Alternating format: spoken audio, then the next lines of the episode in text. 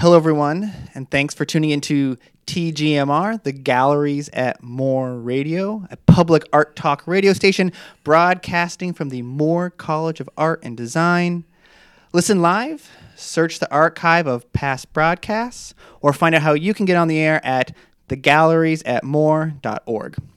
I'm Matt Kalasky, and I'm really excited to be joined today in the TGMR studios by Lucia Alber and Katie Rauth. Uh, Lucia is an artist, and Katie Rauth is a curator of an upcoming show, Leave Worry Behind, which opens at the Practice Gallery this Friday, April 6th, and will go through April 29th.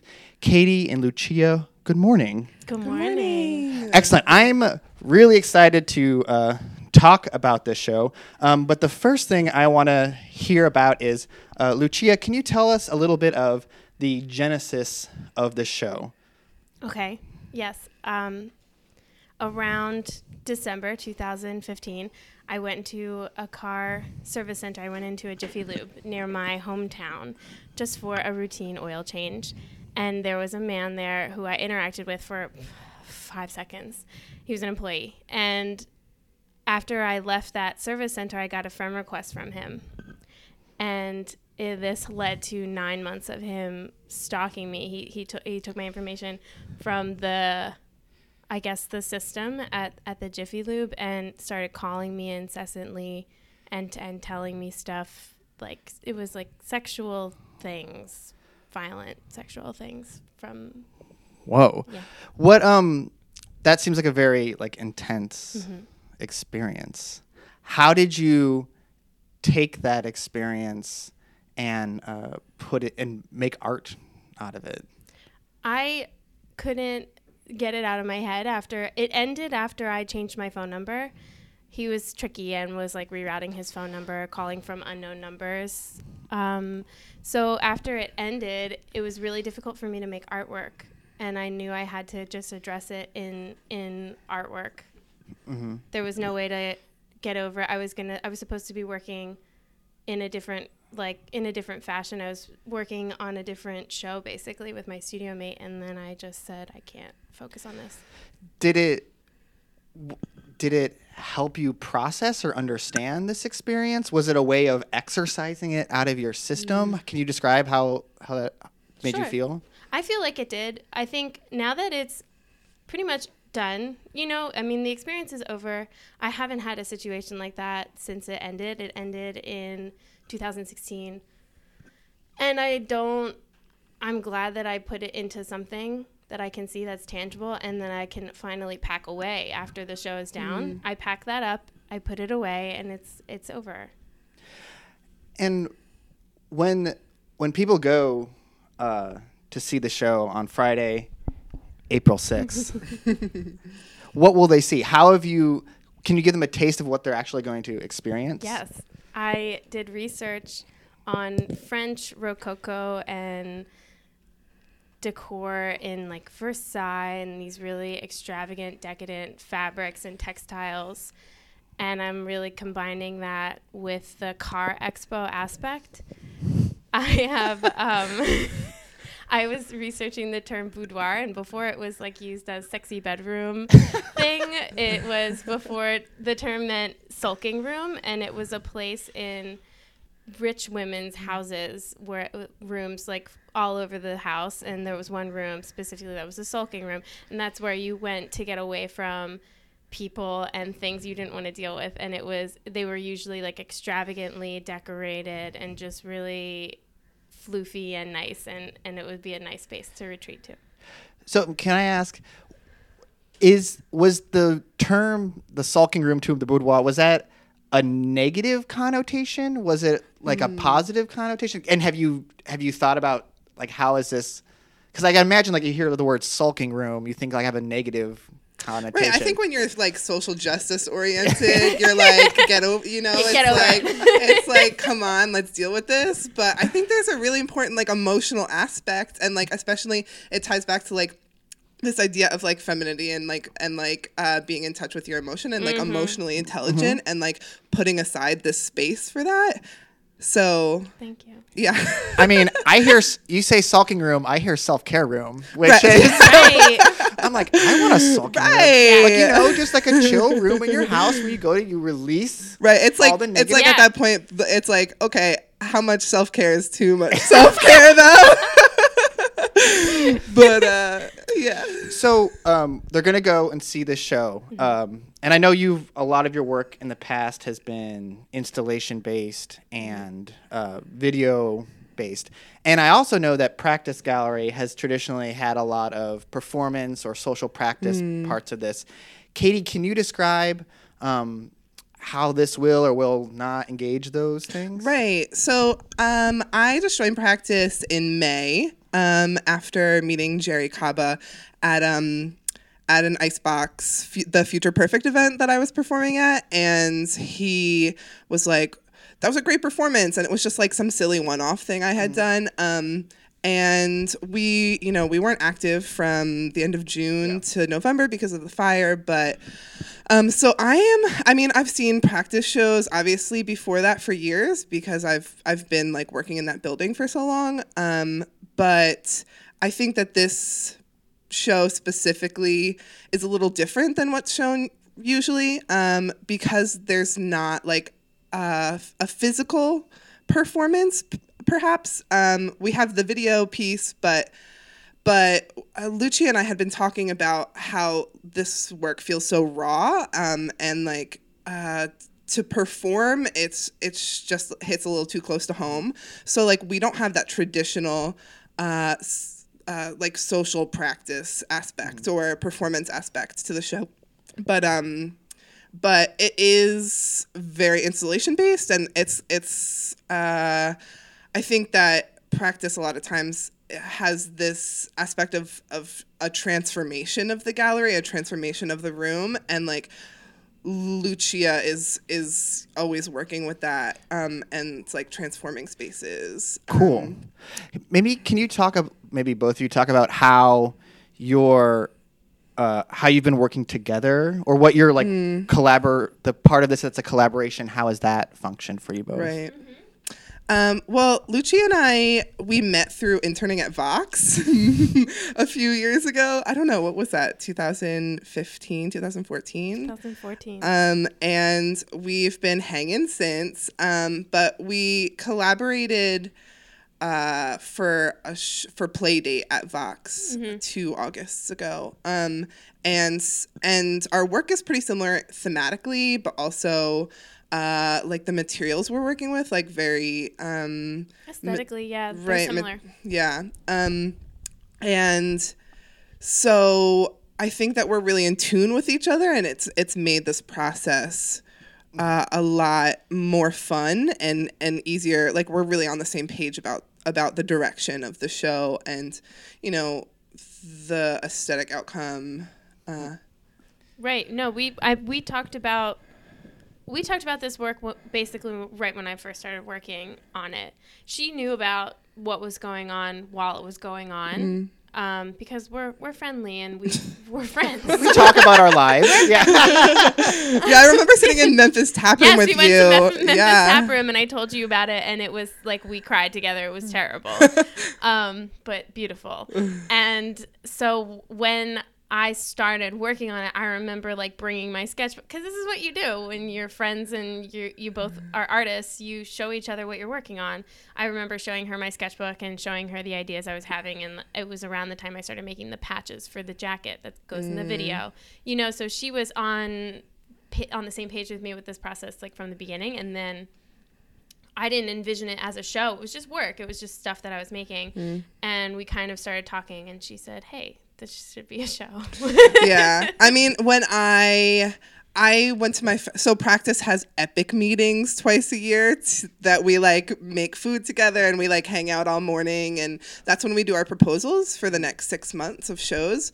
Um, and so my first epic meeting was like a month after i had joined. So i really didn't have time to think about like um, like how I wanted to be a part of the gallery and what kind of work I wanted to show and um and regardless like Lucia would always be my first pick because you know, it's like a it's like uh, you could see it as nepotistic, which it is. I mean, the art world is, but also the like I wouldn't show her work and I wouldn't put my name on this if I didn't like 100% believe in the work and how incredible it is. So, Yeah, I mean, I think that you know, the, it's a fine line between nepotism and collaboration, right, and like totally. you believe in your friend's work, Right, and you are invested in it, right, and you want to provide a platform. I always see the- things uh, like glass half empty.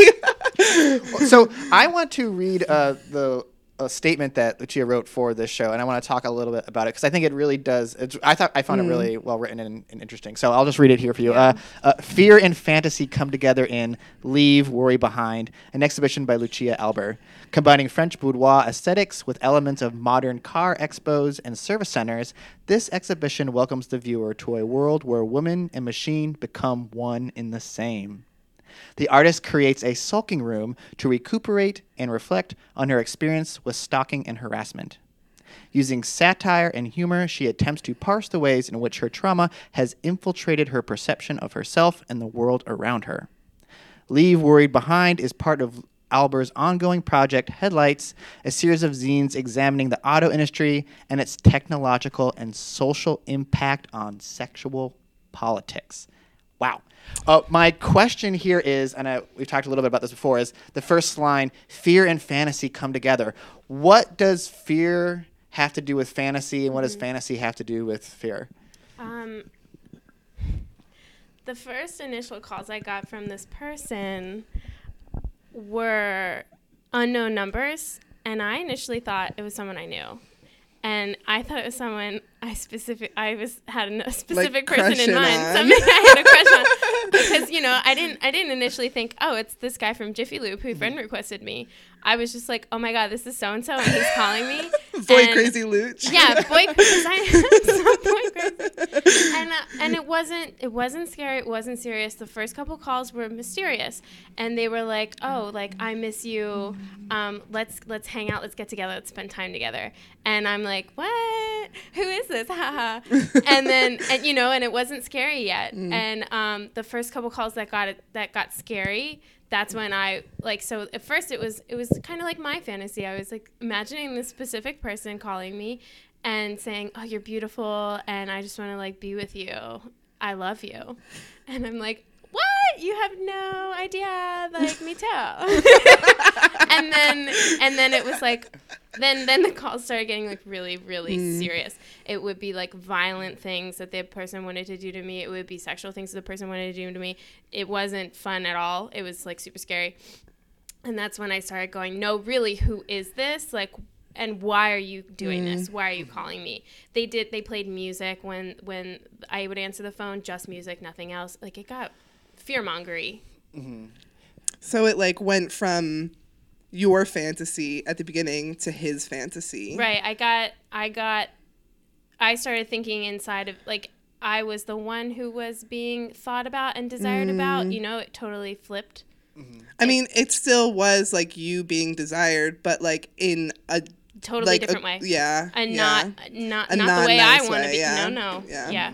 And can you, and sorry, can you, like this idea of the fantasy and of course like the objectification, like I think these all have real natural connections to car culture, Yes, right? they That's my favorite part of the whole show. And, Right, yeah. Um, what can you maybe talk a little bit more about how this relates to call? I, I say this as for the first time ever, I went to the auto show. no, you didn't. this Did you year. really? I got free tickets At the convention center. Yeah, at the convention center, and I was blown away in a lot of good and bad ways. I feel Um, like you would have. I should have gone. You should have gone. I should have gone. Um, I will say that everything that I imagined the car show to be, Mm. it, ex- it it met my imagination. Mm-hmm. Okay. Um, but I want to hear like so car culture for you. This Jiffy Lube. This I know that you talk about um, the car and auto industry. Yes. How do you make that connection to these other parts of it? How does that work? I felt I couldn't get the idea out of my head that this person had such an influence over me because I came to this place for this service. I don't know about cars really. I have mm. one, but mm. I don't know about it. So I go to this place to get this service done for me. And I felt like there was that power play. And I've heard, and and after the experience happened, when I started writing the zine, I did a lot of research in the auto industry, the history of the automobile industry, and even like today, how it's very sexist, especially in car service plazas, because women will come in, mechanics will overcharge Mm. them or ask them all these questions and like insist that your car will explode if you don't get all these extra services, you know, and you're kind of Right. treated like a total idiot if you're a woman specifically. and like the connection i my like favorite visual of of this is like the connection of like the fetishization of women's bodies through cars like The all yeah the terminology of cars like car bodies like like the sexiness of a car body um Yeah. and you parts. were yeah you were saying you were saying like the parts of the cars that like have correlation to women's bodies women's bodies or women's clothes. Like it, it- there was a term called the car bra. I don't think anybody uses them anymore. They were like those leather things that people would put on like their bumpers around their headlights. Mm. bra. or like the Um, skirt, the skirt right? of the car, which is like the ed- the edge paneling at the bottom, like around the wheels. Um, whale tail is a term that y- is used for women who are flashing a thong, and it's also a part on a car. You know, there's Right. a So, like, lot of yeah. thi- terms like that that I was finding when I was doing this research, and I, I had a, I had a book called Driving Women, and it was all about the history of the sexism in the automobile industry Mm. through literature and how it's portrayed in literature. yeah. So and and in this show, uh, um, this is this is this relationship exists, right? Mm-hmm. Are you trying to just like reveal this relationship? Are you trying to explode it? Are you trying to undermine it? Or are you just trying to make sense of it for yourself? What do you think that operation is? Hmm. It sounds like I'm doing all of those things. Yeah. I'm definitely I'm definitely trying to bring awareness to it in the zine. yeah, because that's so research based. In the zine, yeah. the zine is research based. and like based. facts. Right, right. And it's a little like check out the history of why it's like this now and actually how much worse it was back then and and the way it's changed. I think our our conversation on sexual politics now and the gender of the car was always a girl. You know, it was always she, her. It was the Mm. Like this woman that you're riding. that you're riding and that Yeah. you're manipulating. Yeah. That's really weird. Do you? I mean, do you see any of these things changing? I mean, do you see any movement? Do you see like Hmm. um, these things obviously exist, and obviously your experience with these have brought these to your attention? Is this? Do you see any movement here? I think I might see the tiniest bit of a shift, but only in the last maybe year or two, just with the conversation of gender alone. Um, because 50 years ago it was completely different, and like even out outright in advertisements, it was terrible. The sexism was extremely obvious. Mm-hmm. And now it's not so much, you know, like cars are being marketed and, and talked about in a completely different way. I think ads were the definitely the mm-hmm. strongest example of how bad the sexism and how mm-hmm. bad the exploitation of women was. So my last question is: People are going to go see the show. I want to hear from each of you. Is there something like a nugget or a Hmm. a little piece that you want that you would suggest people paying attention to? Just a moment or a visual or something that a little what's those called Easter eggs that you would want people to that people should notice. Do you? I'm curious. Do you want to give the secret of the um of the chair piece, or do you? Because that has a history. That chair has a history, but Yeah. it's not obvious. I could, I, yeah, why not? I, I mean, mean- it would help the viewer. yeah. I've been very mysterious about this whole show. Yeah, I- I've tried not to post too I much know about we're like it. yeah, we're like trying to find a balance of like how do we get people out? Yeah, Yeah. but I don't want to give everything away because I felt like I gave everything away in my last two shows, and now I feel really weird about that. And I mm-hmm. want people to come and see it and experience it because it's much mm. better as an immersive experience. The chair, there's specifically a chair in the mm-hmm. show that I've embroidered with the emblem of Jiffy Lube in the logo. The chair is called a gossip bench, and it was like a piece of furniture that everybody had in their homes in like I don't know, maybe the 20s, the 30s, when women weren't really going anywhere and they hung out and they just talked on the phone all the time because it was like telephone companies would sell this piece of furniture with their phones. Sometimes phones were even like in the furniture Like embedded in Embe- the yeah, like put in the furniture. Um, and it was, and it's literally a chair with a little desk next to it, kind of like a school desk chair looking thing and you would lean on the desk part take messages or sit and talk to your friend because that's where the phone would be and that was what it was for Whoa. That makes me want to see that chair. Yeah. And I will do that uh, to see what the show is called Leave Worry Behind. Uh, it opens this Friday, April 6th at Practice Gallery, which is at the 319 North 11th Street building uh, in Philadelphia. It goes all the way to April 29th. I highly suggest everyone check it out. Katie, Lucia, thank you for speaking with me this morning. Thank you, Thank Matt, for inviting us. All right, everyone. Thanks for tuning in to TGMR. We'll catch you next time.